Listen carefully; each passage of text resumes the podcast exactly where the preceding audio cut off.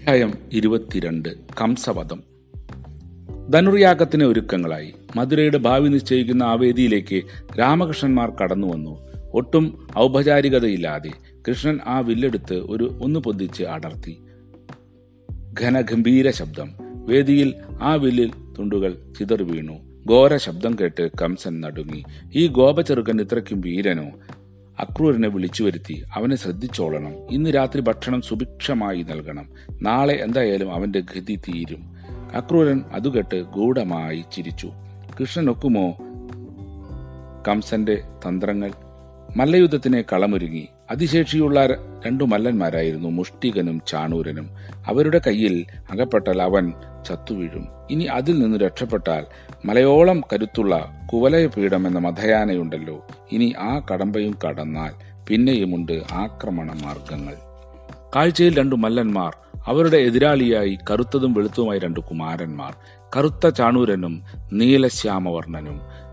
കറുത്ത മുഷ്ടികനും വെളുത്ത രാമനും ഏറ്റുമുട്ടൽ ആരംഭിച്ചു. കംസന്റെ കിങ്കരന്മാരെ എടുത്തെറിഞ്ഞും നിലത്തടിച്ചും ഗോപാലന്മാർ ജയാരവം മുഴക്കി. അരികിലൂടെ ദുഷ്ടന്മാരുടെ ചോര വീണ പുഴ ഒഴുകി.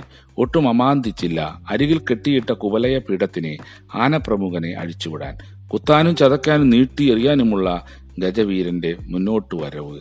കംസൻ അത് കണ്ടുനിന്നു. കൃഷ്ണൻ രാമനെ തട്ടിമാറ്റി. കൃഷ്ണനെ കാണാനില്ല. ആനയുടെ മുൻകാലിനിടയിൽ നിൽക്കുന്നു.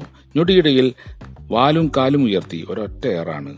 ഉരുണ്ടുവീണ കരിവീരന്റെ കൊമ്പൊന്ന് വലിച്ചെടുത്തു. പെട്ടെന്ന് തന്നെ മറ്റൊരു മറ്റൊന്ന് വലിച്ചെടുത്തു. മസ്തകം മലർന്നു. ആന ചെരിഞ്ഞു.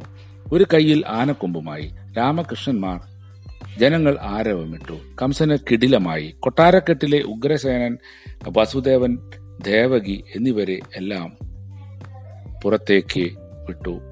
അവരെല്ലാം ഒരുങ്ങി നിന്നു. കൃഷ്ണൻ ചാടുകയായിരുന്നു. സിംഹാസനത്തിൽ നിന്നെഴുന്നേറ്റ കംസൻ തന്റെ വാളുയർത്തി വെട്ടാനൊരുങ്ങി. കൃഷ്ണൻ അതേറ്റു വാങ്ങി ദൂരെ എറിഞ്ഞു. പിന്നീട് ആ ദുഷ്ടരാജാവിനെ കഴുത്തുപിടിച്ച് ശ്വാസമുട്ടിച്ചു കൊന്നു. ആ ദുഷ്ടൻ പിടഞ്ഞു മരിച്ചു. മധുരയിൽ പുതിയ കാഹളമുയർന്നു മധുരാധിപൻ നന്മയുടെ നാളുകൾ സൃഷ്ടിക്കുന്നവനാകണം. ഉഗ്രസേനനെ മധുരാധിപനാക്കി. തന്റെ ദൗത്യം ധർമ്മസ്ഥാപനമാണല്ലോ. വസുദേവനും ദേവകിയും മകനെ കണ്ണിമയ്ക്കാതെ നോക്കി നിന്നു. കൃഷ്ണൻ അവനെ തലോടി. ചങ്ങലകളും തടങ്കലുകളുമില്ലാതെ രാജാധികാരം നിലവിലായി. വളർത്തച്ഛനായ നന്ദഗോപനോട് കൃഷ്ണൻ പറഞ്ഞു എനിക്ക് രണ്ടച്ഛനും രണ്ടമ്മയുമാണ്. ഗോകുലനാളുകൾ ഞാൻ മറക്കില്ല. എനിക്ക് ചില ഉദ്ദേശ്യങ്ങളുണ്ട്. അത് കഴിയുമ്പോൾ ഉടനെത്തും. അമ്മയെ ഒരിക്കലും കരയുന്ന സന്ദർഭത്തിൽ പെടുത്തരുതേ. വൃന്ദാവനത്തിൽ നിന്നും രോഹിണി അമ്മയെ ഇങ്ങെത്തിക്കണം. മധുര ഉത്സവലഹരിയിലായി. പുതുയുഗ പിറവിയായിരുന്നു പിന്നീട്. ത്രേതായുഗത്തിൽ പിറന്ന രാവണ കിങ്കരനായിരുന്നു കാലനേമിയുടെ പുനരാവതാരമായിരുന്ന കംസൻ. അന്ന് അവനെ വധിച്ചത് ഹനുമാനായിരുന്നു.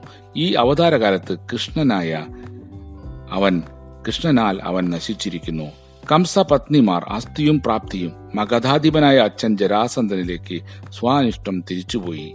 രാമകൃഷ്ണന്മാരുടെ ശക്തിയിൽ മധുര ശാപമുക്തയായി കംസന്റെ സകലാംശങ്ങളും ആളും അധികാരവും ഇല്ലാത്ത മധുരയിലേക്ക് പുറപ്പെട്ടു പോയവർ തിരിച്ചെത്തി മധുരയിൽ മംഗളങ്ങൾ വരാൻ തുടങ്ങി.